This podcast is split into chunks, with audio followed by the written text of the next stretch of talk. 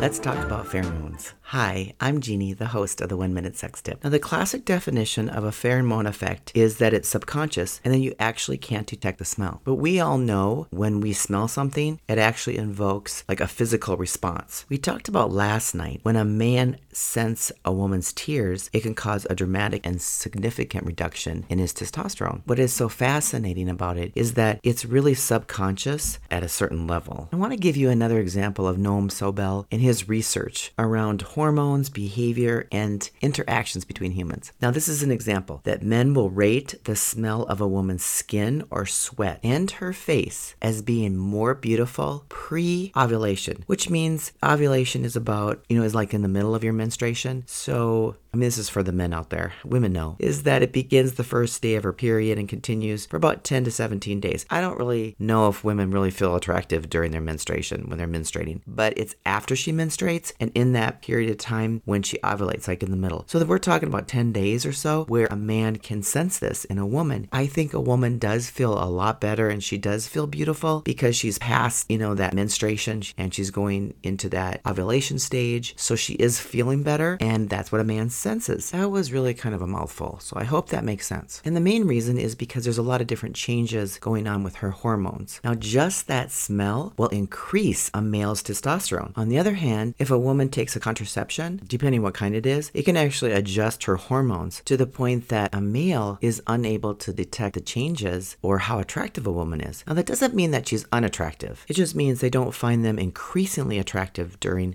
this certain period of time. So, what I'm trying to say is that men and women are constantly signal- signaling back and forth through our hormones. I think that's just really exciting how different we all are and how God made us. Now, I'm not here to tell you what you should do and what you shouldn't do when it comes to birth control. That's not my place. But I will tell you there are some hormone disruptors that we've talked about before. And again, birth control can affect our hormone levels and how we are perceived by men during our menstrual cycle. And one last thing the tip for tonight is you don't necessarily have to spray all the lotions and potions because what you might be covering up is your pheromones, which is attracting men to you. Well, I want to wish you a wonderful night. You be sexy, you have fun, and don't forget to subscribe so you never miss an episode. And I'll meet you back here tomorrow night. Bye now.